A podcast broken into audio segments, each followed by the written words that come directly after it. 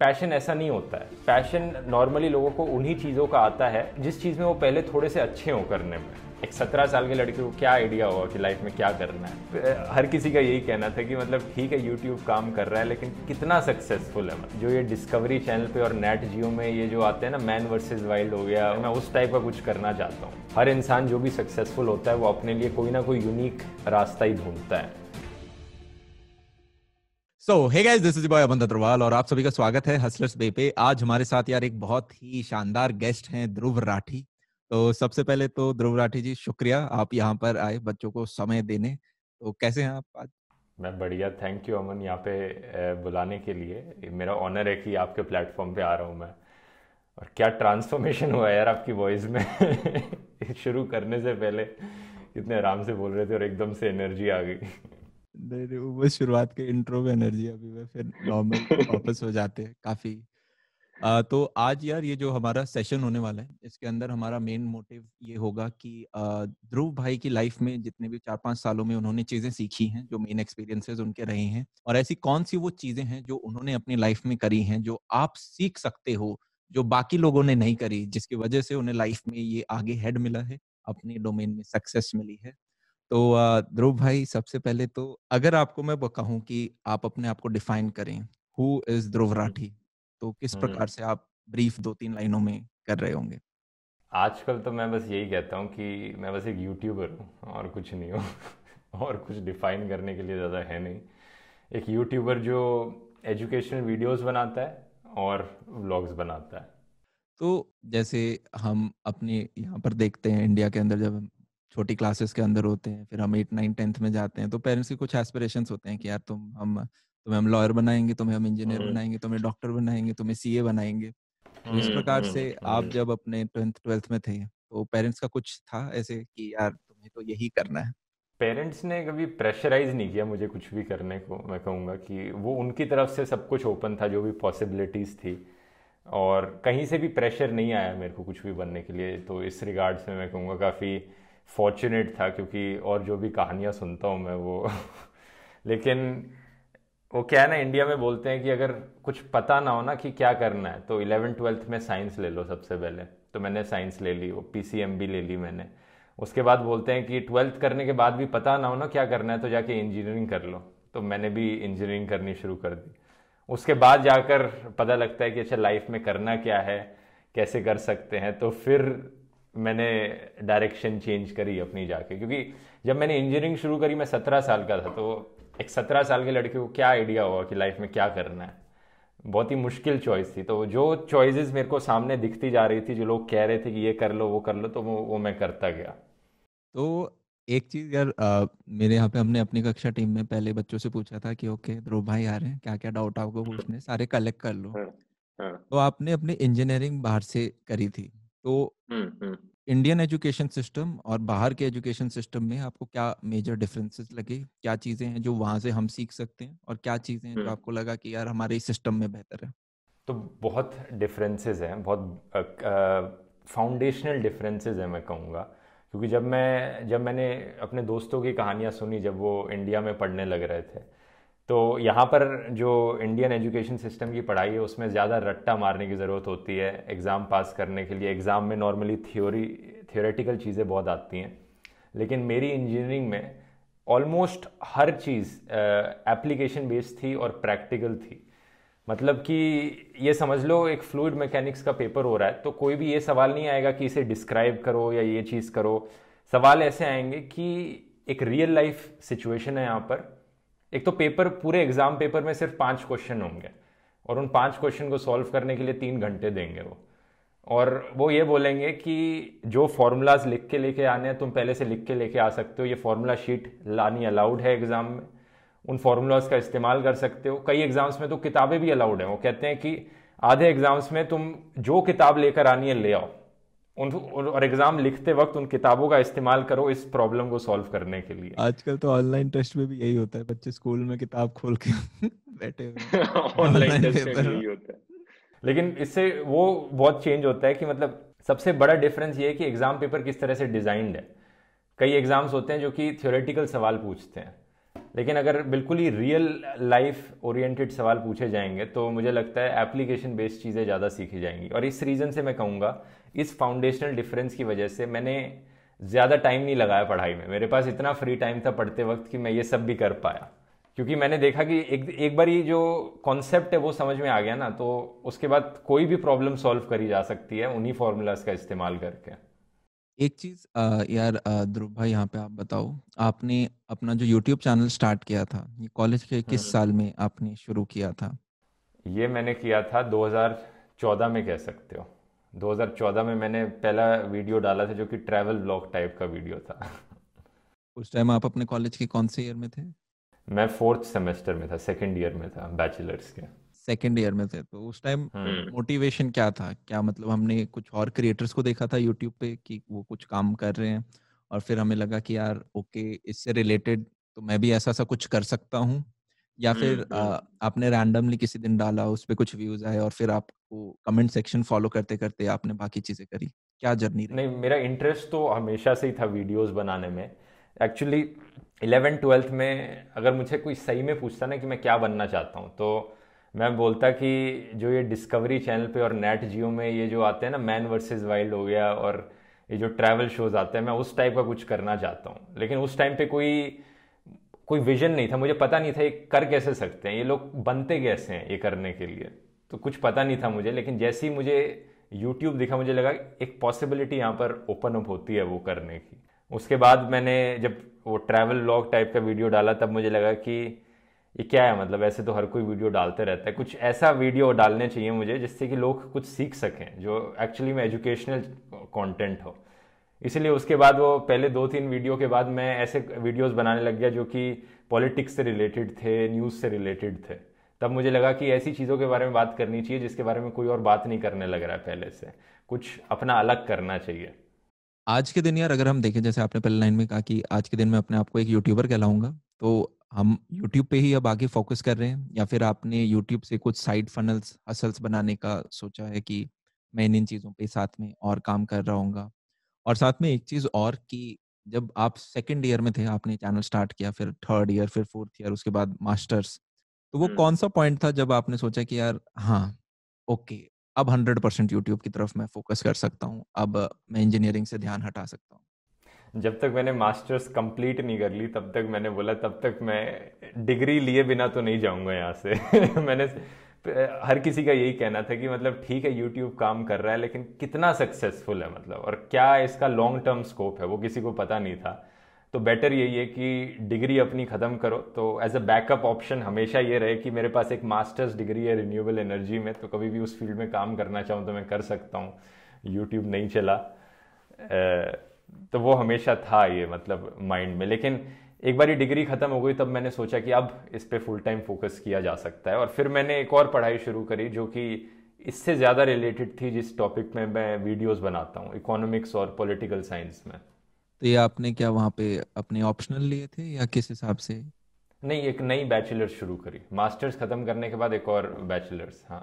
Okay. तो ये जो फैमिली से डिस्कशन रहता है कि ओके भाई आपने बनाया तो बनाने के लिए तो मुझे इंजीनियर भेजा था पर अब मेरा थोड़ा थोड़ा हम्म। ध्यान दूसरी तरफ़ जा रहा है। ये हाँ। जो कॉन्वर्जेशन थी ये स्मूथ रही हमारी या हमें काफ़ी लंबे फ़ेज़ में थोड़ा थोड़ा डोज देना पड़ा मम्मी पापा को और धीरे धीरे वो एक पॉइंट पे आके समझे? उन्हें कभी कोई प्रॉब्लम नहीं थी ये करने से। उनका बस यही कहना था कि जो भी कर रहे हो ठीक है लेकिन अपने मेन करियर पर भी फोकस रखो यहाँ पे। उनका कहना था कि वैसे मास्टर्स खत्म होने के बाद मेरी मम्मी ने कहा था कि अब पीएचडी कर ले तू अगर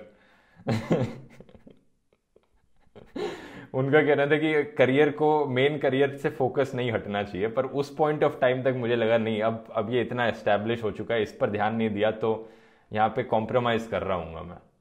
एक चीज़ यार ध्रुव भाई बताओ यहाँ पे जैसे बच्चे देख रहे हैं आपके जब भी आपकी जर्नी होती है स्पेशली स्टूडेंट लाइफ में जब आपकी ज़्यादा कोई कदर नहीं की जाती सोसाइटी में इन द सेंस कि मम्मी पापा भी आपको टोकते रहते हैं टीचर भी आपको टोकते रहते हैं आपके पूरे टाइम एग्ज़ाम टेस्ट रिज़ल्ट आते रहते हैं।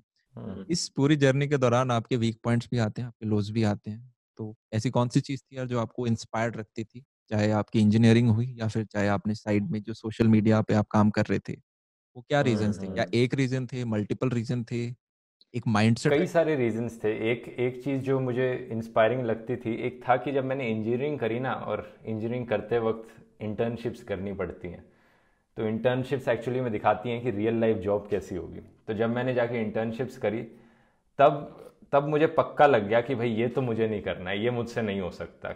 मुझे पढ़ाई पसंद थी इंजीनियरिंग की, बड़ा मज़ा आता था पढ़ने में, लेकिन जैसे ही मैंने देखा कि जॉब्स इस तरह से होती हैं कि नाइन टू फाइव जाकर काम करना पड़ता है और एक स्ट्रिक्ट शेड्यूल मेंटेन करना पड़ेगा, पाँच दिन हफ़्ते के काम करने जाना पड़ेगा, मैंने सोचा ये इस तरह से तो मैं नहीं जीना चाहता हूँ। तो तब मैंने डिसीज़न लिया कि नहीं अब अगर मुझे कुछ और करना है तो उस पर फोकस करना पड़ेगा अगर मुझे ये नहीं करना है। तो एक तरह से कह सकते हो कि मुझे ये नहीं करना है इंस्पिरेशन देता था लाइफ में।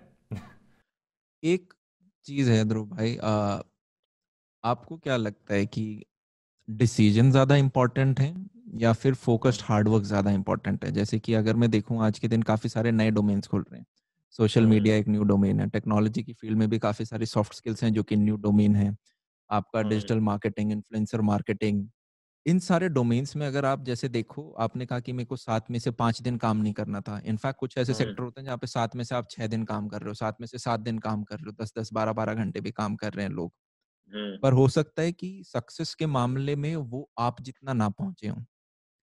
तो ऐसे में क्या हम बोल सकते हैं कि जो एक डिसीज़न था कि यार ओके सिर्फ़ इंजीनियरिंग नहीं करनी है मुझे साथ में कुछ और एक्स्ट्रा चीज़ भी कोशिश करनी चाहिए और उसके बाद आप उस पर दो तीन साल काम करते हो और आप उसे मेन स्ट्रीम बनाते हो। क्या इस डिसीज़न का बहुत इंपॉर्टेंट रोल है? क्योंकि बच्चे यहाँ पे देख रहे होंगे उनकी एक जर्नी चलती रहती है। आपके पास अपॉर्चुनिटीज़ लेफ़्ट राइट हमेशा होती हैं हर व्यक्ति के पास होता है। जैसे कि 2016-17 में भी काफ़ी सारे जब जियो के बाद बूम आया था तो टेक्निकल चैनल्स थे। काफ़ी सारे कॉमेडी चैनल्स थे जो एकदम से पाँच मिलियन आठ मिलियन दस मिलियन क्रॉस कर गए। उन्हें कहा गया था कि यार ये बंदे तो लकी हैं। पर अगर हम उस टाइम में देखें तो कोई भी चैनल स्टार्ट कर सकता था पर कुछ लोगों ने स्टार्ट किया। तो वो एक डिसीज़न था कि आपने अपॉर्चुनिटी ग्रैब करी और उसके बाद एग्जीक्यूट करी। तो ये चीज़ कितनी इम्पोर्टेंट है और फोकस्ड हार्ड वर्क कितनी इम्पोर्टेंट है और दोनों का कंपैरिजन एक लक लक का एक फैक्टर तो हमेशा रहेगा और मुझे लगता है ये लाइफ में किसी भी चीज़ में रहेगा कि यहाँ पे लकी था कि मैं इतना बड़ा बन गया। हो सकता है कोई और सेम टाइम पे सेम चीज़ करना चाह रहा हो और वो नहीं हो पाया। तो कुछ फैक्टर हमेशा रहता है, लेकिन जैसा आपने कहा कि अपॉर्चुनिटीज़ तो हमेशा दिखती रहती है और उन्हें ग्रैब करना ही चाहिए, ये तो डेफिनेटली है। लेकिन एक चीज़ मैं आपको बताना चाहूँगा अमन भाई कि ये जो है ना कि मैं कह रहा था कि जब मैंने ये नाइन टू फाइव की नौकरी देखी और मुझे लगा कि मुझे तो ये बिल्कुल नहीं करना है, उसके बाद जब मैं एक्चुअली में यूट्यूब करने लगा और फिर मैंने देखा कि मैं तो नाइन टू फाइव से भी ज़्यादा काम करने लग रहा हूँ। पाँच दिन की जगह सातों दिन मैं काम करने लग रहा हूँ। तब मैंने रियलाइज़ किया कि एक्चुअली मुझे इस नाइन टू फाइव जॉब से नफरत नहीं थी। मुझे उस टाइप के काम, वो टाइप का काम मुझे पसंद नहीं था। मैंने रियलाइज़ किया कि अच्छा जब मैं एक्चुअली में वो कर रहा हूँ जो मुझे पसंद है तो फ़र्क ही नहीं पड़ रहा कि मैं कितने घंटे काम कर रहा हूँ। मैं तो तब तक काम कर से रह, रह सकता हूँ जब तक मैं थक नहीं जाता या नींद नहीं आ जाती या भूख नहीं लगती। तो पैशन बेसिकली ड्राइविंग फोर्स है यहाँ पर। पैशन से यार ध्रुव भाई एक चीज़ और है जो मैं पूछना चाहूँगा। जैसे दो रास्ते होते हैं। एक होता है कि हम्म। आज के दिन जैसे कहा जाता है कि आप अपना पैशन ढूंढो। आप अपने पैशन को फॉलो करो दो तीन साल के लिए और समहाउ फिर एक दिन वहीं से आपकी रेवेन्यू स्ट्रीम भी बननी स्टार्ट हो जाएगी।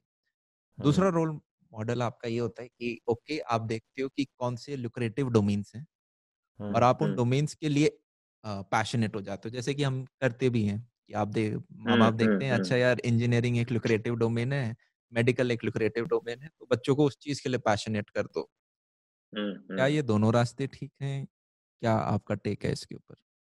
बड़ा इंटरेस्टिंग सवाल है। इससे एक चीज़ मुझे याद आती है जो मैंने अपने लिए बहुत पहले सेव करके रखी थी बच जब मैं आज से पाँच साल पहले अपने आप को मोटिवेट करने के लिए। उस डॉक्यूमेंट का नाम था how to find your passion अभी तो मेरे आईपैड में नहीं है वो। लेकिन उस डॉक्यूमेंट में बेसिकली ये लिखा था कि लोगों को लगता है कि पैशन ना ये एक ऐसी चीज़ है कि आपको अचानक से आ जाएगा। लेकिन पैशन ऐसा नहीं होता है। पैशन नॉर्मली लोगों को उन्हीं चीज़ों का आता है जो जिस चीज़ में वो पहले थोड़े से अच्छे हों करने में। अगर आपको बिल्कुल ही कोई आइडिया नहीं है किसी चीज़ के बारे में और कहोगे कि आप इसके बारे में पैशनेट हो तो जवाब ऐसा है कि नहीं है, आप नहीं हो उसके लिए पैशनेट क्योंकि आपने कभी वो चीज़ ट्राई करके नहीं देखी। तो मुझे लगता है जब तक आप अलग अलग चीज़ें ट्राई करके नहीं देखोगे ना, तब तक पता नहीं लगेगा कि आपका पैशन क्या है। और कुछ चीज़ों में तो इनफैक्ट आपको थोड़ा बेहतर बनना पड़ता है जब तक वो आपका पैशन बने। अब आज जैसे मैं कह सकता हूँ कि सर्फिंग करना मेरा पैशन है। लेकिन जब मुझे बिल्कुल कोई आइडिया नहीं था कि सर्फ बोर्ड पर खड़े कैसे होते हैं तो मुझे नहीं लगता मैं ये कह सकता था क्योंकि मैं कहूँगा हाँ सर्फिंग करना मेरा पैशन है वहाँ लेकिन समुद्र में जाके ए, एक बारी भी नहीं खड़ा हुआ जा रहा वहाँ पे मैं एक घंटे करके छोड़ दूँगा। मैं बोलूँगा बस बहुत हो गया ये नहीं है मेरा पैशन तो एक certain level of skill develop करनी पड़ती है किसी भी चीज़ में। जब तक आप अपने आप को जज कर पाओ कि आपका इसमें पैशन है या नहीं है ये बहुत इंपॉर्टेंट की पॉइंट यार यहाँ पे आपने बताया जैसे छोटे बच्चे भी होते हैं क्लास में जब हम छोटी क्लास में पचास बच्चों का ग्रुप होता है राइट तो हम्म। कुछ बच्चे होते हैं जो कि सिंगिंग में अच्छे होते हैं कुछ बच्चे होते हैं जो कि रिलेटिवली हम्म। एक्टिंग में अच्छे होते हैं कुछ स्पोर्ट्स में अच्छे होते हैं तो एक पॉइंट हम्म। के बाद वो खुद ही बोलने लग जाए मेरे को तो स्पोर्ट्स बहुत सही लगता है मेरे को तो हाँ। म्यूज़िक बहुत अच्छा लगता है मेरे को तो एक्टिंग बहुत अच्छी लगती है तो आप एक पर्टिकुलर स्किल में जब बाकियों से अपने फ्रेंड सर्कल में बेटर होते हो तो आपका खुद का लगाव उस तरफ़ बढ़ता है और आप उस exactly. तरफ़ और मेहनत करते हो और वो हाँ. आपका पैशनेट आप कह सकते हो वन ऑफ़ द पैशन जाता है हाँ. हाँ.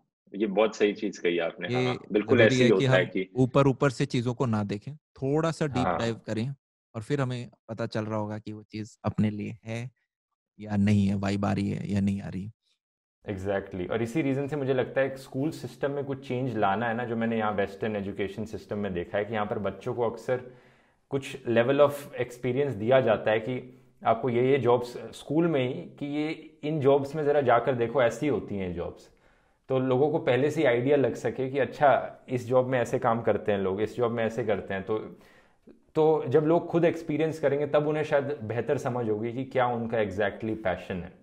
ध्रुव भाई अगर मैं आपसे क्वेश्चन पूछूँ कि आप अपने लाइफ का एक सबसे बड़ा फेलियर स्लैश एक्सपीरियंस शेयर करना चाहें आपके सामने जो बच्चे हैं ये लगभग सत्रह से इक्कीस साल के बीच के हैं लगभग ज़्यादातर तो आप हम्म। इनसे क्या शेयर करोगे यार ये एक चीज़ है कोई हाँ। भी एक फेलियर कोई भी एक एक्सपीरियंस जो अच्छा, आपको लगे कि हाँ, हम्म। जिससे आप हम्म। सीखे हो कि यार लाइफ सीख मिल गई इससे तो मेरे को कोई ऐसा इंसिडेंट या लाइफ का कोई ऐसा फ़ेज़ ज़रूरी नहीं कि वो इंस्टेंट हो एक्शन कोई फ़ेज़ भी हो जाए एक महीने दो महीने का जिसने आपको काफ़ी कुछ नई चीज़ें सिखाई हो एक नया पर्सपेक्टिव दिया हो और वो आप बच्चों को बोलो कि यार मैं ये चीज़ सीखा इस चीज़ का ध्यान रखना तुम लोग। एक चीज़ तो मैं अपने यूट्यूब चैनल में ही कह सकता हूँ कि मैंने रियलाइज़ किया कि मतलब ज़्यादातर चीज़ें मैं कहूँगा ऐसी हैं कि एक बारी फेल होकर नहीं उसमें कई बारी फेल होकर रियलाइज़ करना पड़ता है कि अच्छा ये चीज़ गलत है यहाँ पर ये चीज़ नहीं करनी चाहिए।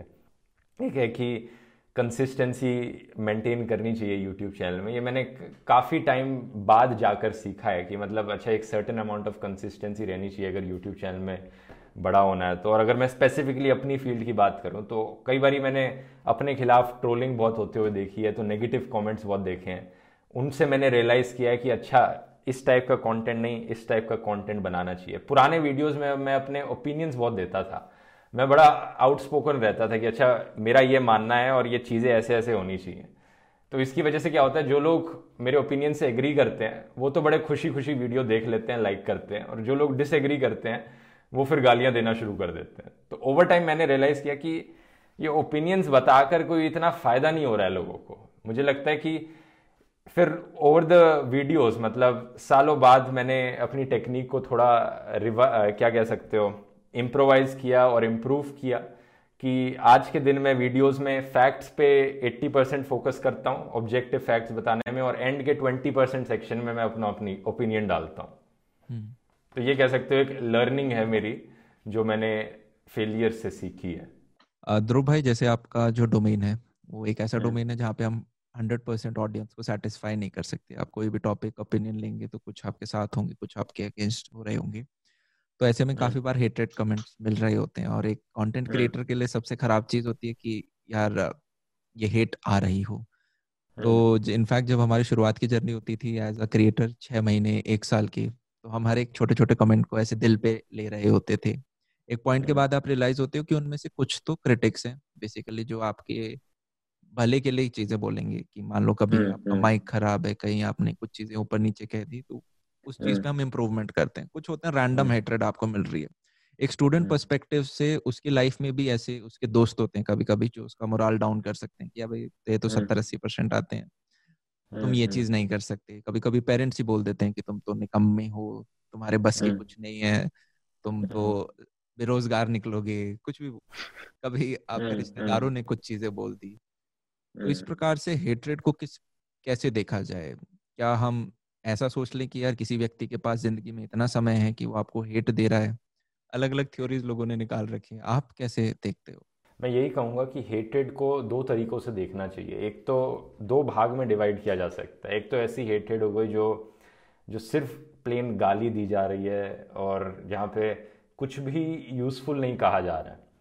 ऐसी हेटेड यूजलेस होती है। जब कोई ऐसी हेटेड मिलती है तो मैं तो इसे बिल्कुल ब्लाइंडली इग्नोर कर देता हूँ, क्योंकि कोई फ़ायदा नहीं है ऐसी सुन के। इसमें कोई इम्प्रूवमेंट का चांस ही नहीं है इस हेटेड में। इसमें कुछ बताया नहीं जा रहा है कि यहाँ पे आपको क्या इम्प्रूव करना है, क्या गलती है, कुछ नहीं ऐसा किया जा रहा है। तो ऐसी हेटेड को हटा दो अपनी लाइफ से। लेकिन दूसरी टाइप की हेटेड होती है जब एक्चुअली में कोई क्रिटिसिज्म का पॉइंट उठाया हो किसी ने। जैसा आपने कहा कि किसी ने आपके खिलाफ लिखा है कि ये तो क्या बकवास वीडियो है, क्योंकि इस वीडियो की ऑडियो क्वालिटी ख़राब है। तो ये एक ऐसा पॉइंट है जिसमें डेफिनेटली आपको खुद देखने की ज़रूरत है इंट्रोस्पेक्ट करने की ज़रूरत है कि कैसे आप इस क्रिटिसिज्म को रिसीव कर सकते हो और अपने आप को इससे इम्प्रूव कर सकते हो। तो जब भी कुछ पॉइंट बताया हो कि ये आप गलत करते हो, ऐसा नहीं करना चाहिए। उस हेट्रेड को अलग तरीके से हमें लेना चाहिए और उस हेट्रेड को एक्चुअली कंस्ट्रक्टिव क्रिटिसिज्म की तरह लेना चाहिए कि हम अपने आप को इम्प्रूव कैसे कर सकते हैं। ऐसे में जैसे मेरे पास रिसेंटली एक बच्ची का ईमेल आया था। उस बच्ची ने कहा कि हम्म। जो मेरे पेरेंट्स हैं वो मुझे पूरे टाइम टोकते रहते हैं कि मैं पढ़ती नहीं हूँ या फिर मैं ज़्यादा ध्यान नहीं देती मैं ज़्यादा फोकस नहीं हूँ। वो मुझे हम्म। समझने की कोशिश नहीं करते हैं। तो स्पेशली टीनेज में काफ़ी बार ये होता है बच्चा अपने ईगो के साथ भी कभी कभी उस चीज़ के साथ कर लेता है। काफ़ी कभी कुछ केसेस में पेरेंट्स भी ज़्यादा प्रेशराइज कर रहे होते हैं अपने बच्चे को। हम्म। तो वो कैसे देखे उस डांट को? बच्चे काफ़ी हम्म, बार हम्म। दुश्मन बना लेते हैं अपने पेरेंट्स को। पेरेंट्स जब मुझे लगता है ये एक इंडियन पेरेंट्स की गलत आदत है कि वो हमेशा नेगेटिव तरीके से बच्चों को प्रेशराइज करने की सोचते हैं कि अच्छा तू ये नहीं करेगा तो ऐसा हो जाएगा ये नहीं करेगा तो ऐसा हो जाएगा। तो वो हर हर क्रिटिसिज्म उनका नेगेटिव सेंस में होता है कि तू ये कर ले नहीं तो क्या बनना चाहता है तू बड़े होकर? ये हालत हो जाएगी। तो ये गलत तरीका है क्रिटिसाइज करने का। यहाँ पे पेरेंट्स को इम्प्रूव करने की ज़रूरत है कि वो कंस्ट्रक्टिव क्रिटिसिज्म दे अपने बच्चों को। वो ऐसा कहें कि अगर तुझे लाइफ में ये अचीव करना है तो ये करना पड़ेगा। तो उस तरह से पॉजिटिव तरीके से पुश दिया जाए उन्हें। हम्म। वो बेटर है मुझे लगता है। काफ़ी सिनेरियोज में हो सकता है कि ये वीडियो पेरेंट ना देख रहा हो स्टूडेंट देख रहा हो और पेरेंट हाँ, अपने आप हाँ. को ना बदले। तो हम्म। ऐसे में जैसे मैंने तो उस बच्चे को रिप्लाई ये कहा था कि हमें दो तीन चीज़ें माननी पड़ेंगी। पहले तो इस पूरे संसार में दो व्यक्ति हैं जो हमारा भला चाहते हैं आप खुद और आपके पेरेंट्स तीसरा नहीं है कोई। पैदा किया है आपको आपके सारे बचपन से एक्सपेंसेस निकाले। आज आप इंडिपेंडेंट नहीं हो आज भी उनके ऊपर डिपेंडेंट हो। तो आपका बुरा तो नहीं चाहते वो। हो सकता है आपको कभी कभी ज़्यादा प्रेशराइज कर रहे हो जो की बात गलत है। तो भगवान ने दो कान दिए। अगर आपको लगता है कि यार इससे मेरे सेल्फ स्टीम पे फ़र्क पड़ रहा है और बजाय कि मैं पॉजिटिव काम करूँ नेगेटिव काम कर रहा हूँ एक कान से सुने दूसरे कान से निकाल दें। या फिर आप अपने ईगो के जो हथियार हैं उसको डाउन कर दें और एक सेकंड के लिए सेल्फ इंट्रोस्पेक्ट करें कि क्या जो चीज़ बोली जा रही है वो फ़ायदे में तो नहीं कह रहे क्या मैं उस चीज़ को करके देखूँ एक बार? तो हर बच्चे की अलग इक्वेशन होती है अपने पेरेंट्स के साथ और आप अकॉर्डिंगली अपना वे आउट बना सकते हो। आपको प्रश्न अपने आप से पूछना है कि चार महीने बाद मेरा पेपर है और इस कीचड़ में मैं अभी हूँ जिसे स्टूडेंट लाइफ कहा जाता है। ये चार महीने मेरी लाइफ बदल सकते हैं। डिसीज़न मेरा है कि इन चार में मैं निकलना चाहता हूँ या एक साल और ड्रॉप करके वापस देना चाहता हूँ। ये स, ये सही बात कही आपने। लेकिन मैं ये कहूँगा ये वैसे ही वही सिचुएशन होगी जो हेटर्स के साथ होती है मतलब। अगर वहाँ से कोई भी नेगेटिव क्रिटिसिज्म आ रहा है पेरेंट्स की तरफ़ से भी तो उसमें देखने की ज़रूरत है कि वहाँ पे कुछ कंस्ट्रक्टिव आपको लगता है है और मोस्ट ऑफ़ द केसेस में होगा ही, क्योंकि वो पेरेंट्स हैं ऑब्वियसली आप ही पेरेंट्स हैं तो कुछ आपके भले के लिए कह रहे होंगे। तो उससे अंडरस्टैंड कीजिए कि वो क्या कहना चाह रहे हैं, उन्हें क्यों ऐसा लगता है। और फिर देखिए कि आपको ये करना है और नहीं करना तो आपको रेडी रहिए अपनी, अपने व्यू पॉइंट को पूरी तरह से एक्सप्लेन करने के लिए अपने पेरेंट्स को। ध्रुव भाई जैसे एक चीज़ कही जाती है कि आप किसी भी गोल को जब अचीव करने की तरफ़ भाग रहे होते हो तो आपका एनवायरनमेंट बहुत इंपॉर्टेंट है। कि आपके आस। पड़ोस के जो चार पाँच लोग हों उनका भी सेम गोल हो। जैसे पढ़ते वक्त बोलते थे अपने सारे दोस्त जो हों वो तुमसे ज़्यादा स्मार्ट हो। तो फिर आप भी स्मार्ट बन जाओगे। तो जैसे हमने अपने कॉलेज के सेकेंड ईयर में जब यूट्यूब स्टार्ट किया तो वैसी कंपनी लाना बड़ी मुश्किल होती है कि आपको चार पाँच क्रिएटर्स का एक झुंड मिल रहा है और आप चारों पाँचों एक दूसरे को मोटिवेट कर रहे हो। तो जब आपको वो कंपनी ना मिले तो आप किस प्रकार से अपनी कंपनी बनाते हो? क्या आप सोशल मीडिया मेंटर्स को अपना मेंटर बना लेते हो आप बुक्स को अपना मेंटर बना लेते हो या आप अपने खुद के लाइफ एक्सपीरियंस से खुद ही आगे चले जा रहे हो? क्या वो रहा? कौन थे वो पाँच लोग जो कि आपके टच में सबसे ज़्यादा रहते थे उस दौरान? मैं कहूँगा हर इंसान के लिए अलग अलग होता है और जैसा कि आपने कहा कोई क्रिएटर दोस्त मिलना नेक्स्ट टू इम्पॉसिबल है उस स्टेज में तो सब अंदर से ही आई थी वो फीलिंग और जो पैशन है कॉन्फिडेंस है सब यहाँ से ही आना पड़ता है तभी आगे कंटिन्यू रहा जा सकता है। तो कोई नहीं था मैं कहूँगा इस ऐसे में। ठीक है तो क्रिएटर के केस में आपको खुद ही ज़्यादा सोचना होता है। मैक्स टू मैक्स आप ऑनलाइन बाकी लोगों को देख सकते हो कि एग्जैक्टली exactly. बाकी लोगों को देखकर वहाँ से थोड़ी इंस्पिरेशन ड्रॉ कर सकते हो। और बुक्स जैसा आपने कहा और बाकी यूट्यूब वीडियोस वहाँ से इंस्पिरेशन ड्रॉ करी जा सकती है। एक कोट भी है इंग्लिश में मैं रिसेंटली पढ़ रहा था। किसी फ़ेमस उसका मेरे को याद नहीं आ रहा नाम कि मैं ट्रेंड्स बनाता नहीं हूँ मैं ट्रेंड्स ढूंढता हूँ और उसके बाद उन्हें एक्सप्लॉइट करता हूँ। अगर आपसे एक चीज़ पूछी जाए कि अपनी स्कूल लाइफ से कोई एक चीज़ जो आप सीखे हो और सिमिलरली हम्म। अपने कॉलेज लाइफ से कोई एक चीज़ जो कि आपके रियल लाइफ से आपने एक्सपीरियंस की हो तो वो क्या बताएँगे? यार स्कूल में मैं ये एक चीज़ सीखा कॉलेज में ये एक चीज़ सीखा? हम्म बड़ा इंटरेस्टिंग क्वेश्चन है। कॉलेज में मैं बेसिकली सीखा कि चीज़ों को समझना कितना ज़रूरी है? उस चीज़ों को पढ़ते कैसे हैं? एक्चुअली अपने आप को एजुकेट कैसे करते हैं? अंडरस्टैंडिंग कैसे करते हैं किसी भी सब्जेक्ट की? मैं ये कहूँगा मैं कॉलेज में ही सीखा हूँ क्योंकि जिस जो भी पढ़ाने का तरीका था जो भी चीज़ पढ़ाई जा रही थी उसे पढ़कर रियल लाइफ में अप्लाई करना ये मैंने कॉलेज से सीखा है। इंजीनियरिंग में वो कहते हुए इंजीनियरिंग कुछ सिखाए ना सिखाए पढ़ाना सिखा देती है कि आपको एग्जैक्टली exactly, हाँ एग्जैक्टली exactly. अगर यार हम ध्रुव भाई एक सक्सेस फार्मूला निकालना चाहें जैसे कि हर व्यक्ति का होता है कि हम्म। यार मैंने अपनी अपनी लाइफ में ये चीज़ के लिए इसलिए मेरे को सक्सेस मिली। तो हम क्या उसे स्टेप वाइज डिफाइन कर सकते हैं कि स्टेप नंबर वन आप एक बड़ा सपना लेते हो dream big step number two आप शुरुआत करते हो do it now step number three आप कंसिस्टेंटली हर दिन कुछ ना कुछ करते जाते हो। इसी प्रकार में हम्म। बीच में डिसीजंस के कुछ रोल आपका क्या सक्सेस फॉर्मूला है? मैं कहूँगा रियलिटी में कोई सक्सेसफुल फॉर्मूला एग्जिस्ट नहीं करता किसी भी चीज़ के लिए। हर हर हर इंसान जो भी सक्सेसफुल होता है, वो अपने लिए कोई ना कोई यूनिक रास्ता ही ढूंढता है। कोई भी दो सक्सेसफुल इंसान एग्जैक्टली सेम पाथ पे चले हों ये नेक्स्ट टू इम्पॉसिबल है मुझे लगता है।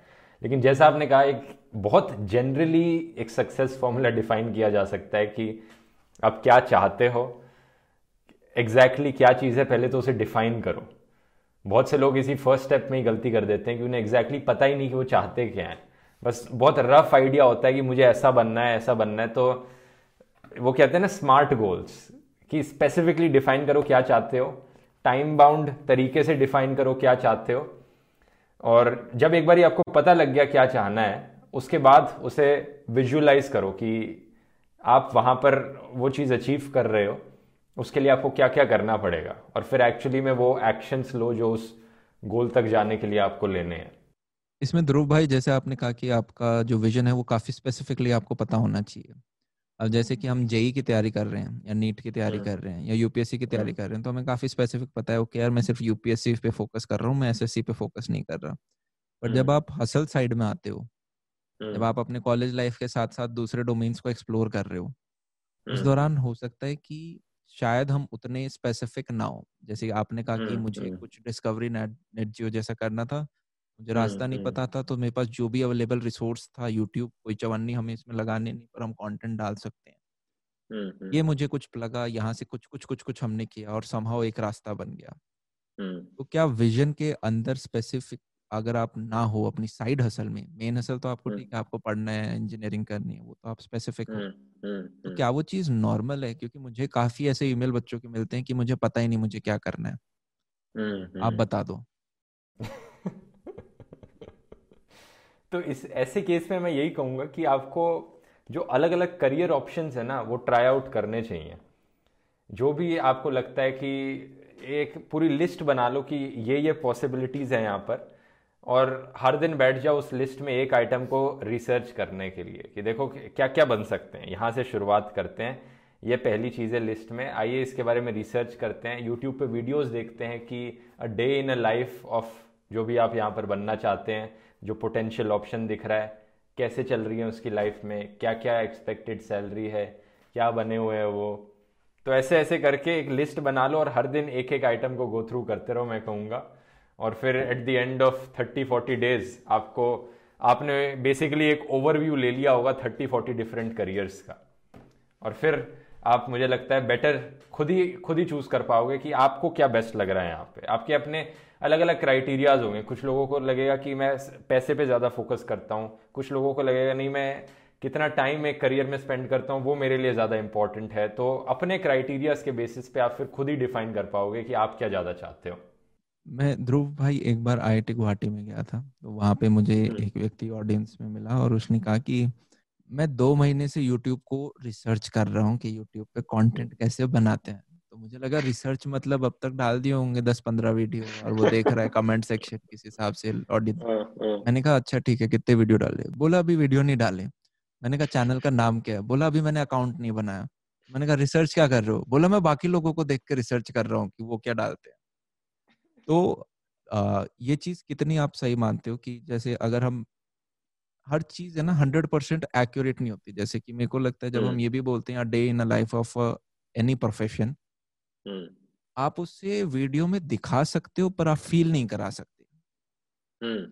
A day in life of आप अगर आप क्रिएटर दिखाओगे तो ठीक है दिख रहा होगा। कुछ पार्ट में वो शूट कर रहे हैं कुछ पार्ट में वो स्क्रिप्ट बना रहे हैं कुछ टाइप में वो पोस्ट प्रोडक्शन में जा रहे हैं। पर करते वक्त अलग वाइब आती है आपके थॉट प्रोसेस अलग चल रहे तो है। एडिट करते वक्त आप कुछ सोच रहे हो कि यार ये चीज़ रखू ये चीज़ ना रखू। तो इज़ इट ओके कि हम ऐसा सा कुछ मान लें कि हमारी लाइफ में जो होता है वो किसी पर्टिकुलर रीजन की वजह से हो रहा है और सब अच्छे के लिए हो रहा है।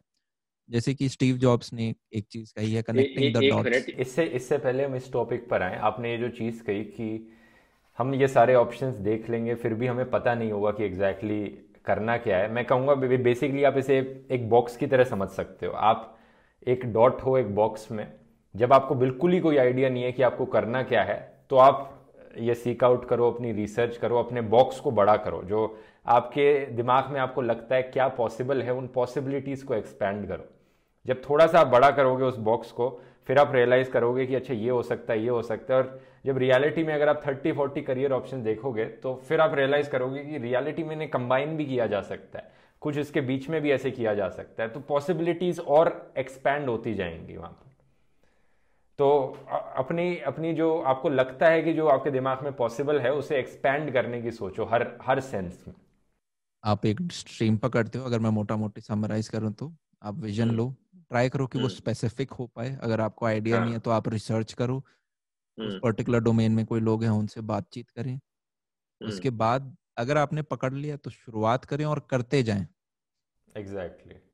और बच्चे काफ़ी बार दो महीने चार महीने में जब रिज़ल्ट नहीं मिलता है गिव अप मार देते हैं। ये कितनी इस चीज़ में सच्चाई है कि शुरुआत के एक दो साल आपको कोई अप्रिशिएट नहीं कर रहा होगा। आप शायद उतने नहीं जाने जा रहे होगे। जैसे हम्म, हम्म। काफ़ी सारे लोग हैं काफ़ी लोग ऐसी फ़ील्ड में भी काम कर रहे हैं जहाँ पे कोई अप्रिशिएट नहीं करता है। कोई नहीं हम्म, जानता उन्हें। सिर्फ़ फाइनेंसिस से पता चलता है कि वो ठीक कर रहे हैं या नहीं कर रहे। उनके नेटवर्क से पता चलता है कि वो ठीक कर रहे हैं या नहीं कर रहे। तो क्या यहाँ पे हम rule of ten thousand hour कह सकते हैं कि लगभग दस हज़ार घंटे लगाने के बाद जो कि बेसिकली दो तीन साल एटलीस्ट आप दबा के काम कर रहे हो तब जाके हम्म। आपको किसी फ़ील्ड के अंदर एक हाइट मिलनी स्टार्ट हो रही होगी। बड़ा मुश्किल है ये बताना कि एग्जैक्टली exactly कितने घंटे आपको करने पड़ेंगे। मैं ये नहीं कहूँगा कि एग्जैक्ट दस घंटे की यहाँ पर एक लाइन बनाकर चलते हैं क्योंकि हर चीज़ के लिए अलग हो सकता है। जैसे मैंने कहा मैंने इंटर्नशिप करी इंजीनियरिंग में और मुझे उसी से ही अंदाज़ा लग गया कि ये मुझे नहीं करना है। तो हर किसी के लिए ये लाइन अलग लेवल पर हो सकती है कि जब उन्हें पता लग जाए उन्हें ये करना है या ये नहीं करना है। ये डिफरेंट हो सकता है हर किसी के लिए। डिफरेंट तो ठीक है वो चीज़ हो गई। पर अगर आपको एक हम्म। चीज़ में सक्सीड करना है हम्म। काफ़ी बार बच्चे बोलते हैं कि मेरा इस चीज़ में मन है मैं ये चीज़ कर भी हम्म। रहा हूँ मुझे पाँच महीने हो गए पर रिज़ल्ट नहीं मिला। मेरा तो मैं ये कहता हूँ ओके अगर अभी तुम कॉलेज के फ़र्स्ट ईयर में हो कोशिश करो कि फोर्थ ईयर जब तक तुम्हारा आए समहाउ इससे तुम्हारी कुछ फाइनेंशियल इंडिपेंडेंस आ रही हो। हम्म, क्योंकि हम्म, अगर आप किसी भी डोमेन से जब पैसे कमाने स्टार्ट कर देते हो तो घर वालों को कभी दिक्कत ये नहीं होती कि यार तुम इंजीनियर नहीं बन रहे हो तुम एक्स वाई जी बन रहे हो। उन्हें बस ये है कि यार तुम एक्स वाई जी बन जाओ पर तुम फाइनेंशियली स्टेबल हो अपना पेट पाल सकते हो। अगर आप ये स्टेबिलिटी हाँ। ये कॉन्फिडेंस उन्हें दिला दो तो हम्म, फिर वो हम्म, आपको अलाउ कर रहे होते हैं। हम्म, हम्म। बिल्कुल सही बात है तो। ये मेरे हिसाब से हर इंडिविजुअल को खुद जज करना पड़ेगा अपनी प्रोसेस के दौरान कि क्या उसका मन है। मन है तो क्या वो ठीक डायरेक्शन में जा रहे हैं? और अगर वो ऐसे ही चलता गया तो फिर वो या तो बात करे उन लोगों से जो कि ऑलरेडी उस फ़ील्ड में उससे एक दो साल आगे हों। यार ये चीज़ मैं कर रहा हूँ चीज़ें ठीक है? ध्रुव भाई आपने ये चीज़ एक्सपीरियंस करी है कभी कभी कि आप कुछ ऐसे लोगों से मिलते हो जो कि आपसे पाँच दस साल बड़े होते हैं? वो आपके साथ आधा घंटा बैठते हैं और उस आधे घंटे में आपको कुछ ऐसी चीज़ें बता देते हैं जो कि शायद आपको दो साल में भी पता नहीं चलती? तो बहुत बार होता है ऐसी ऐसी चीज़ें कि मैं लोगों से बात करता हूँ और मुझे लगता है अच्छा ये भी करना पॉसिबल है। अच्छा तो मतलब मेरे माइंड के अंदर एक तरह से एक्सपैंड हो जाता है कि अच्छा ये पॉसिबिलिटी थी अभी तक मुझे लगता था अब इतनी पॉसिबिलिटी आ गई है। ऐसा बहुत बार ही लगता है बात करके। लेकिन आपने जो पहले चीज़ कही ना कि अगर आप कुछ भी करे जा रहे हो, करे जा रहे हो और रिज़ल्ट नहीं आ रहे हैं वहाँ पे तो उस चीज़ को अलग तरीके से ट्राई करो। थोड़ा इंट्रोस्पेक्ट करने की ज़रूरत होती है कि अच्छा मैं ये अचीव करना चाहता हूँ और मैं ये काम करने लग रहा हूँ, लेकिन रिज़ल्ट नहीं आ रहा है। तो कोई और तरीका ढूंढो वहाँ तक जाने का। वो नहीं काम कर रहा है तो कोई और ढूंढो।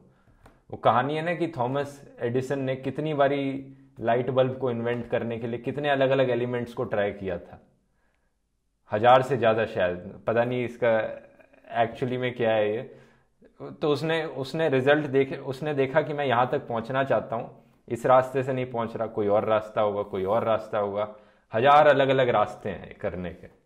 और आजकल तो इंटरनेट पे वैसे भी ऑलमोस्ट हर चीज़ की पॉसिबिलिटीज़ आपको दिख सकती हैं। हाँ आप हर डोमेन को एक्सप्लोर कर सकते हो कि इसके लिए क्या क्या प्री रिक्विजिट्स चाहिए कैसे कैसे कर सकते हैं। उस पर्टिकुलर डोमेन Exactly. लोगों को आप लिंक्डइन वगैरह पे जाके फॉलो अप कर सकते हो पूछ सकते हो आस पड़ोस में ढूंढ सकते हो। तो आज के हाँ। दिन काफ़ी ज़्यादा मेरे को लगता है अगर आज के दिन एक बंदा व्यक्ति चाहता है तो वो कर सकता है। सही बात है। कुछ लिमिटेशंस हैं लेकिन मोर और लेस ये आज के दिन ज़्यादा ट्रू है एज कंपेयर टू आज से 20 साल पहले। हाँ लिमिटेशंस तो हैं आज हम्म, बात भी सही है।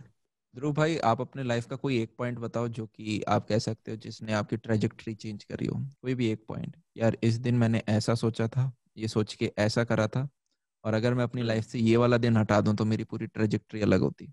शायद मैं कुछ और कर रहा होता आज।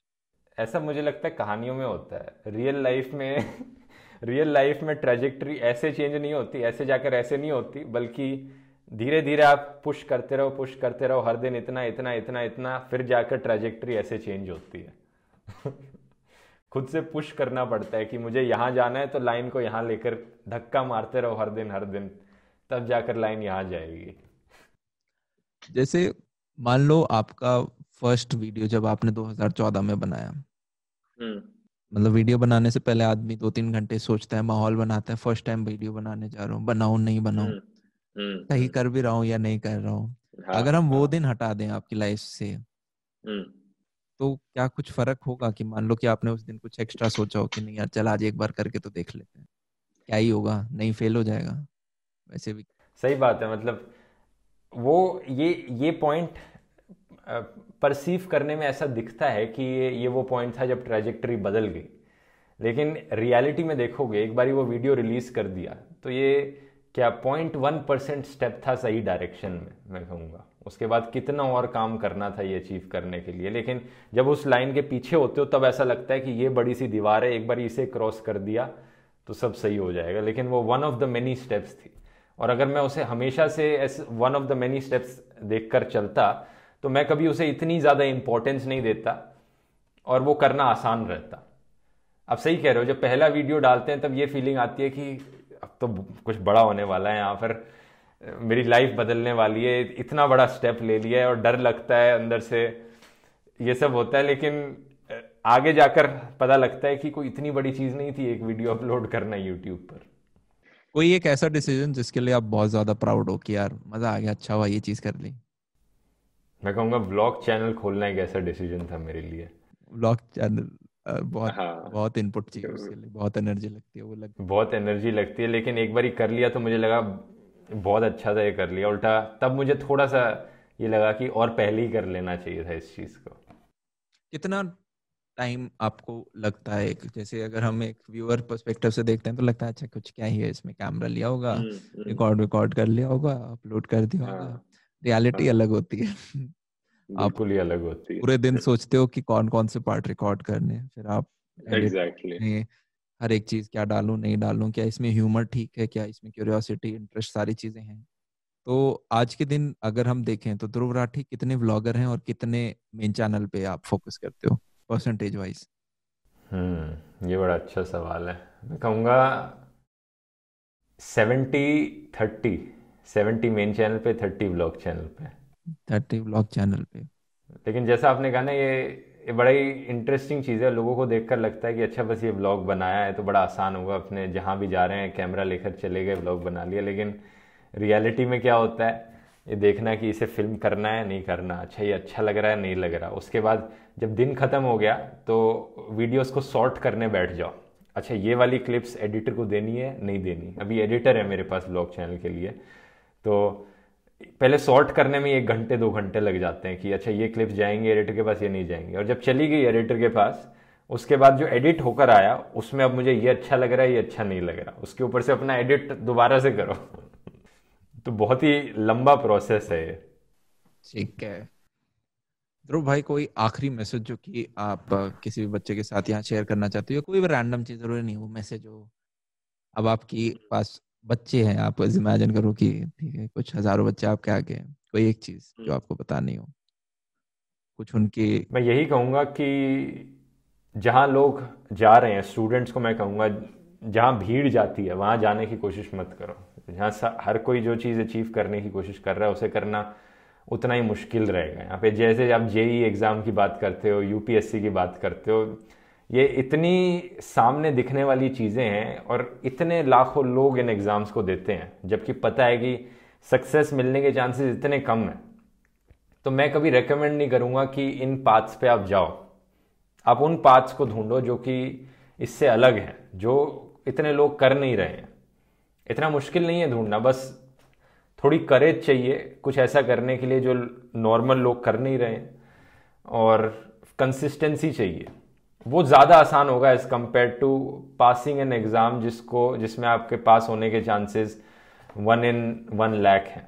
ये बहुत बहुत आपने बहुत सिंपल और स्ट्रॉन्ग चीज़ बोली है।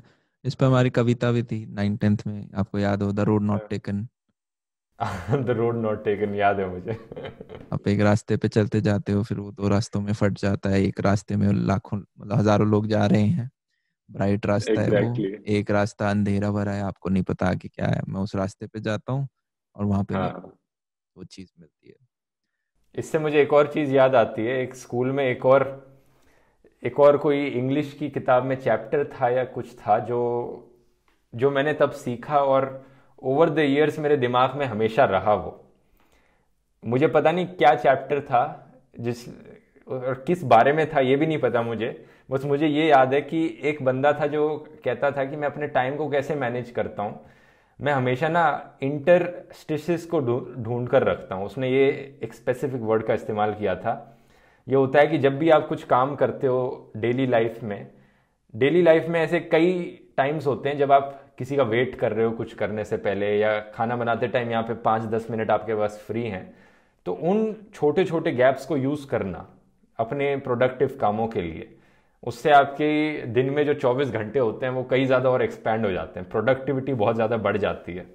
तो वो चीज़ मेरे दिमाग में हमेशा से रही थी कि जब भी ऐसा कोई टाइम होता है ना, दिन में जब कुछ कर नहीं रहा हूँ, मैं किसी चीज़ के लिए वेट कर रहा हूँ, उस उस उस टाइम को मैं हमेशा सोचता हूँ कैसे यूटिलाइज किया जा सके किसी प्रोडक्टिव और अच्छे काम के लिए। याद है क्या ऐसा कोई चैप्टर याद नहीं आ रहा, पर हाँ मतलब ये चीज़ पढ़ रखी पर स्पेसिफिकली शायद अम्बर्टो इको नाम का कोई बंदा था जिसने ये बोला था उस चैप्टर में। याद नहीं बच्चे कमेंट्स में बता देंगे या तो कि कौन सा हाँ। क्या था। तो अच्छा ध्रुव भाई एक इम्पोर्टेंट सवाल मैं भूल गया जो मेरे ध्यान में था। अगर मान लो हाँ। आज के दिन किसी को जर्नलिज्म की डायरेक्शन में जाना है पर मान लो वो आपकी तरह साइंस इंजीनियरिंग ले ली बाद में सोच रहा है तो कौन सा पैसेज कौन सा रास्ता बेस्ट रहेगा? रास्ते इनफाइनाइट है, मैं कहूँगा। कोई डिफाइंड नहीं है कि ऐसे ही जा सकते हो, ऐसे ही जा सकते हो। मैंने हर तरह की कहानियाँ सुनी है कि ये जर्नलिस्ट पहले ये था, ये इंजीनियरिंग करी इसने इसने डॉक्टरी करी, उसके बाद जर्नलिस्ट बन गया। तो कोई लिमिट मत करो अपने आप को कि मतलब ऐसे ही किया जा सकता है या ऐसे ही किया जा सकता है। हर तरह की पॉसिबिलिटीज़ हैं जो करना चाहो, कर सकते हो। तो इसमें एक तो हमारा जैसे आप वाला हुआ कि हम सोशल मीडिया से कुछ कुछ स्टार्ट करके जा सकते हैं। फिर आपके कुछ पेपर्स भी होते हैं। आप उन्हीं की बात कर रहे हो? कि क्या पेपर्स भी होते हैं? जैसे कि मान लो बच्चे अभी देख रहे हैं तो उन्हें हम कुछ स्पेसिफिक रास्ते बता सकें कि यार एक तो आप सोशल मीडिया के माध्यम से जा सकते हो। एक है कि सेकंड रास्ता ये है थर्ड दो तीन मोस्ट कॉमन रास्ते। काफ़ी बच्चे जर्नलिस्ट जो बनना चाहते होंगे उनके लिए वो कुछ चीज़। हाँ मैं आज के दिन तो यही कहूँगा लेकिन जर्नलिस्ट अगर बनना चाहते हो तो बेस्ट ऑप्शन ये है कि अपना इंडिपेंडेंट काम करो सोशल मीडिया के द्वारा।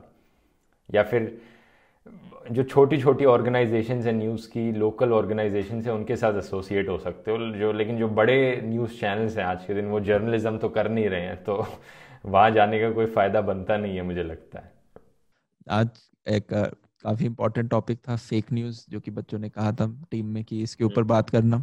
और फिर मुझे लगा कि यार बच्चे पढ़ने लिखने वाले हैं हमारे चैनल के ऊपर उनके वो शायद उतनी वैल्यू एडिशन ना हो। अभी हमारी जर्नी हाँ, से हाँ। जो चीज़ सीखने वाले निकाल सके वो उनके साथ शेयर कर रहे हो। और काफ़ी सारी नई चीज़ें आज हमें पता भी चली ध्रुव भाई की लाइफ की। आपके फ्यूचर प्लान्स क्या है? क्या आपने सोच रखे हैं या फिर आप अभी क्योंकि गो विद द फ्लो धीरे धीरे देखते जाएँगे? आपको एक रफ रफ आइडिया कि यार इस प्रकार, इस डायरेक्शन में मैं जाना है? या आपने क्या सोचा हाँ? रफ आइडिया है। इतना क्लियरली नहीं डिफाइन किया है लॉन्ग टर्म में क्या करना है, लेकिन गोल बस यही है। मैं चाहता हूँ कि मेरा जो मेन चैनल है, वो ऐसा चैनल बने कि अगर देश में किसी को भी ये जानना है कि न्यूज़ में क्या चल रहा है। या कोई भी न्यूज़ बड़ा न्यूज़ इवेंट हुआ। तो वो अपना, वो एक तो एक ऑप्शन तो वो है कि न्यूज़ चैनल खोलकर देख सकते हैं, घंटों की डिबेट सुन सकते हैं कि समझने की कोशिश करें कि क्या चल रहा है यहाँ पर। वो 24 घंटे जो डिबेट चलती रहती है न्यूज़ चैनल पे। दूसरा ऑप्शन है कि अखबार पढ़ सकते हैं। मैं चाहता हूँ कि इन ऑप्शंस की जगह वो लोग मेरे चैनल पे आएँ, दस मिनट स्पेंड करें और पूरा इशू समझ लें। तो मेरा जो चैनल है वो, मैं कहूँगा कंसाइज सिंपल, एजुकेशनल और ऑब्जेक्टिव न्यूज़ के से रिलेटेड इन्फॉर्मेशन बताता है। सिंपल मतलब इतनी सिंपल हो कि एक दस साल का बच्चा भी समझ जाए मेरे वीडियोस देखकर कि यहाँ पर क्या होने लग रहा है। कंसाइज, ज़्यादा से ज़्यादा इन्फॉर्मेशन को कम से कम टाइम में एक्सप्लेन करना कि अब एक इशू को आप एक घंटे भी लगा सकते हो उसमें और दस मिनट में भी एक्सप्लेन कर सकते हो। तो मैं कोशिश करता हूँ चीज़ों को ज़्यादा से ज़्यादा समराइज किया जाए। एक हो गया एजुकेशनल मैं कोशिश करता हूँ कि ऑलमोस्ट हर वीडियो में कुछ ना कुछ एजुकेशनल ज़रूर हो। मतलब लोग कुछ नई चीज़ सीखें। जैसे कि मेरा इंडियन पार्लियामेंट वाला जो वीडियो था, जिसमें मैं न्यू इंडियन पार्लियामेंट की कॉन्ट्रोवर्सी बता रहा हूँ, जो बनने जा रहा है, उसमें मैंने डीलिमिटेशन का कॉन्सेप्ट एक्सप्लेन किया। या फिर जो कोरोना वायरस के नए स्ट्रेन पे जो मेरा वीडियो था, उसमें मैंने म्यूटेशन का कॉन्सेप्ट एक्सप्लेन किया, वो कैसे काम करता है एवोल्यूशन को थोड़ा एक्सप्लेन किया। और फाइनली ऑब्जेक्टिव ये बड़ा कंट्रोवर्शियल पार्ट है। कुछ लोग ऑब्जेक्टिविटी को अनबायसनेस से कंफ्यूज कर लेते हैं कि अच्छा भाई, ये तो बड़ा बायस इंसान है। बात यह है कि जब भी ओपिनियंस बताए जाते हैं ओपिनियंस हमेशा बायस्ड होते हैं। आपने किसी चीज़ के बारे में कुछ बोला, वो बायस्ड होगा। आप उसके फेवर में हो अगेंस्ट में हो, जब आपने मुँह खोल दिया बायस्ड होगा। मुँह ना भी खोला तो भी बायस्ड होगा। मान लो, यहाँ पे आपके घर के साइड में जंगल कटने जा रहा है। और लोग आपको कह रहे हैं, यार प्लीज़ आवाज़ उठा दे, यहाँ पे हम नहीं चाहते ये जंगल कटे. और आप कहते हो कि नहीं, मेरा कोई ओपिनियन नहीं है इस चीज़ पे, मैं अपना मुँह नहीं खोलूँगा। तो मुँह ना खोलना भी बायस्ड होना हो गया। आप उस जंगल काटने के फेवर में बायस्ड होकर आप अपना मुँह नहीं खोलोगे यहाँ पर, क्योंकि अगर आपने नहीं बोला तो वो कटते चले जाएगा, आप उन्हें सपोर्ट कर रहे हो। तो ये ये ओपिनियंस बताना बायसनेस होती है। मैं क्या, मैं कोशिश करता हूँ अपने वीडियोस में ऑब्जेक्टिव रहने की। मतलब फैक्ट्स बताए दोनों साइड्स बताई और एंड में मैंने 20 परसेंट वीडियो में अपना ओपिनियन बताया मेरी क्या राय है इसके बारे में। लेकिन ओवरऑल मैं यही चाहता हूँ लोग मेरे वीडियोस देखकर खुद से सोचें वो फैक्ट समझ लें और खुद से सोचे कि उन वो अपनी राय खुद से बनाए एक टॉपिक के ऊपर। इसमें जब ध्रुव भाई हम पूरे देख रहे थे एक बहुत इंपॉर्टेंट एस्पेक्ट मेरे हिसाब से कम्युनिकेशन स्किल्स भी है जो कि विद टाइम हम्म। आप पॉलिश होता जाता है जैसे जैसे आप क्रिएट करते जाते हो कंटेंट जो आपने कहा कि ओके हम 24 घंटे की चीज़ 10 मिनट में प्रिसाइसली बता पाए और ऑडियंस उसे समझ पाए तो यहाँ पे कम्युनिकेशन से एक बहुत इम्पोर्टेंट रोल प्ले कर रहे होते हैं कि आप किस हिसाब से समझा रहे हो कि एक हाईली एजुकेटेड और चाहे एजुकेशन कम भी हो दोनों व्यक्तियों को आराम से वो चीज़ समझ में आ रही हो। तो आ, एक और लास्ट चीज़ यार आज के दिन कम्युनिकेशन स्किल्स बहुत इंपॉर्टेंट है। इनफैक्ट क्या हम ये कह सकते हैं चाहे आप इंजीनियरिंग प्रोफेशन में हो या मेडिकल में हो किसी भी प्रोफेशन में डाउन द लाइन अगर आपको अपर और चढ़ना है ठीक है कि आगे इंजीनियर से टीम लीड बनना है ठीक है मैनेजर बनना है तो आपके वो कम्युनिकेशन स्किल्स बहुत इंपॉर्टेंट रोल प्ले करते हैं। ज़रूरी नहीं है कि आप उस पूरी टीम में सबसे अच्छे कोडर हो तभी आप टीम लीड बनो। लीड कर पा रहे हो या नहीं आप उन्हें डायरेक्शंस दे पा रहे हो या नहीं वो डिसाइड करता है। तो जो आपका कॉलेज लाइफ है उस दौरान आपके पास अलग अलग डोमेन्स के लोग हैं कोई हरियाणा से कोई बिहार से कोई साउथ से कोई नॉर्थ ईस्ट से कोई आपका। तो उन सब के साथ बातें करें हर एक व्यक्ति के साथ जो आप बात करते हो उसे यूँ सोचो कि यार अच्छा मैं वो हर एक एक प्रैक्टिस हो रही है जैसे मैथ्स की हम प्रैक्टिस करते हैं। हम्म, हम्म, हम्म, और डेफिनेटली ये कम्युनिकेशन स्किल मैं कहूँगा one of the most important skills है जो आपको सीखनी है अगर आपको ऊपर जाना है। आप देखोगे जितनी भी टॉप लेवल की जॉब्स हैं जो most high highly paid jobs होती हैं उनमें वो वो मैनेजर लेवल की पोजीशंस होती हैं।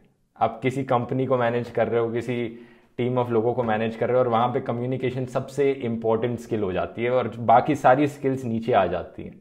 तो अगर कभी भी आपको उस लेवल तक पहुँचना है तो कम्युनिकेशन स्किल्स तो सीखनी ही पड़ेंगी और प्रायोरिटी समझ के लेकर चलो इससे एक तो चीज़ें और हैं ध्रुव भाई। हम्म। जैसे कि एक तो मल्टी फनल इनकम में आप जैसे मल्टी फनल इनकम है यार हम्म। आपके है ना पाँच छह सोर्सेज होने चाहिए इनकम के अगर आपको फाइनेंशियली स्टेबल बनना है तो। पर हम्म, साथ हम्म। में एक और थ्योरी ये भी है कि आप एक बार में दो पैरों में नाव मत रखो पैर फाड़ देंगे आपके। तो आप जब इनिशियली आप किसी भी पर्टिकुलर डोमेन को चूज़ करते हो तो आप उसमें दो तीन साल काम करते हो।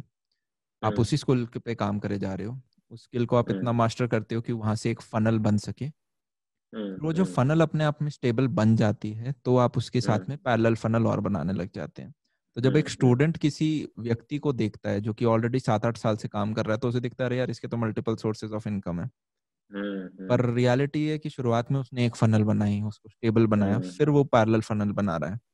Exactly exactly. यही ये मेरी कहानी भी है ये कि मेरा पहला ओनली सोर्स ऑफ़ इनकम था यूट्यूब एडसेंस अब मैं नेटफ्लिक्स के लिए वीडियोस बनाता हूँ तो एक फ़नल वहाँ से आती है एक स्पॉटिफाई के लिए पॉडकास्ट बनाता हूँ तो एक वहाँ से आती है। तो ये उसके बाद ही डेवलप हो पाए जब यहाँ पर एक मेन फनल रही है। तो इस पॉइंट ऑफ़ टाइम पे जाके ये ये वो नहीं है कि ये दो पैरों को दो नाव में रख रहे हो। ये कहानी वो है कि don't put all your eggs in the same basket हाँ हाँ ये ये सही कहा ये एग्ज़ाम्पल ज़्यादा फिट बैठता है यहाँ पर क्योंकि कोई भी जॉब कर रहे हो आप अगर सिर्फ़ एक सोर्स ऑफ़ इनकम है तो डेफिनेटली फाइनेंशियली आप इतने स्टेबल नहीं हो क्योंकि कुछ भी हो सकता है किसी भी जॉब के साथ। अभी जैसे कोविड की वजह से कितनी सारी नौकरियाँ गई हैं। अगर जिन लोगों के पास सेकेंडरी सोर्स ऑफ़ इनकम थे वो ज़्यादा बेटर सस्टेन कर पा रहे हैं अपने आप को। वैसे आप नेटफ्लिक्स पे कुछ कर रहे हो? क्या कर रहे हो? थोड़ा इलाबोरेट कर रहा हूँ। मेरे को मैं एक डी कोड सीरीज़ बनाई थी। अभी सीज़न वन खत्म हो गया उसका तो मैंने दोबारा से नहीं बनाई है। डी कोड विद ध्रुव करके था तो उसमें मैं कोई भी मूवी या टीवी शो को लेता था और उसकी एनालिसिस करता था उसमें जो भी होता है और जो भी रियल लाइफ चीज़ें हैं उसकी। बस यही यही कॉन्सेप्ट था उसका। मल्टीटास्किंग जो हमारा एक कॉन्सेप्ट होता है कि आप एक साथ में का तीन चार चीज़ें करने का एक तो जैसे आपने बताया वो चैप्टर में कि आपके कुछ गैप्स हम्म। बच जाते हैं तो उसमें आप चीज़ें एक है कि मल्टीटास्किंग जो हमारी मम्मियाँ कर पाती हैं। ये एक ऐसी चीज़ है जो मुझे लगता है औरतें ज़्यादा अच्छा करती हैं एज कंपेयर टू मैन मैं कभी पर्सनली मल्टीटास्क नहीं कर सकता। मैं एक घंटा है दो चीज़ें करनी है तो आधा आधा घंटा डेडिकेट करो उसके लिए। दोनों चीज़ों को साथ में करने की कोशिश करोगे तो मैं तो नहीं कर सकता लेकिन हर इंसान अलग होता है मुझे लगता है इसमें। मुझे लगता है थोड़ा सा नहीं काफ़ी ओवर हाइप्ड है काफ़ी बच्चे स्टूडेंट्स ईमेल में पूछते हैं मल्टीटास्किंग कैसे करें? मेरे हिसाब से तो आप एक बार में एक चीज़ के ऊपर बैठो और हंड्रेड परसेंट उसे दो। Exactly. खत्म हो जाए तो फिर आप सेकंड चीज़ स्टार्ट करते हो। पॉसिबल ही नहीं है। मुझसे तो ये भी नहीं हो पाता कि मैं गाने सुनते हुए कुछ पढ़ाई करूँ। ये भी नहीं कर सकता मैं। कुछ लोग ये कर पाते हैं मैं उसे भी सुनकर हैरान हो जाता हूँ। मेरा मैं कहता हूँ मेरा ध्यान गानों पर जा रहा है यहाँ पे पढ़ाई पढ़ाई पर नहीं जा रहा है। उसमें ये होता है आप वो गाने सुनो जिनमें लिरिक्स ना हो बीट्स हो सिर्फ़। हाँ, तो और वो भी आप तब ज़्यादा इफ़ेक्टिव है। मान लो आपने मैथ्स का कोई चैप्टर ऑलरेडी पढ़ रखा है अब सेकंड टाइम आप रिवाइज कर रहे हो प्रैक्टिस के लिए तो वो निकल जाएगा। हाँ, पर आप फ़र्स्ट टाइम हाँ। पढ़ रहे हो समझने के लिए तो गाने फिर थोड़ा सा डिस्टरबेंस या फिर बहुत लाइट म्यूज़िक हो। एग्जैक्टली फ़र्स्ट टाइम जब किसी चीज़ को समझना हो तब मुझे थोड़े डिस्ट्रैक्टिंग ही लगते हैं गाने। तो आज के लिए ध्रुव भाई हम आ, बहुत शानदार सेशन हुआ हमारा और आई होप कि काफ़ी बच्चों ने काफ़ी सारी चीज़ें इसमें से सीखी होंगी। जितनी भी यार आपने चीज़ें सीखी आ, कुछ जो की पॉइंटर्स आपके दिमाग में आ रहे हैं डेफिनेटली उसे एक पेज पे लिखो। वरना रात के खाने की तरह हम इस एपिसोड को भी भूल रहे होंगे। और सबसे शुक्रिया ध्रुव भाई अपना समय निकालने के लिए यहाँ पे बच्चों से बातचीत करने के लिए। बहुत बढ़िया लगा मुझे। और आप जितने भी, भी हमारे पता भी नहीं लगा एक घंटा कब खत्म हो गया। और काफ़ी यंग लोग यार आपसे इंस्पायर होते होंगे। आप अभी आपकी उम्र कितनी अभी तो बहुत कुछ है ही नहीं। मेरी छब्बीस साल है अभी। उसमें काफ़ी सेम ही एज के है ना? आपकी कितनी है? मैं मेरी मैं भी तेईस का हाँ। सिमिलर सही है मतलब ज़्यादा फ़र्क नहीं है। ये ये पार्ट काट दे। तो इसी के साथ यार हम आज की ये सेकंड पॉडकास्ट खत्म करते हैं। तब तक के लिए चलते हैं। See ya have a good day bye take care और डेफिनेटली आप ध्रुव भाई के ब्लॉग चैनल ज़रूर देखें। और उनका main channel Dhruv Rathee channel और तब तक के लिए बाय टेक केयर इसी प्रकार से फोड़ते रहें. सिया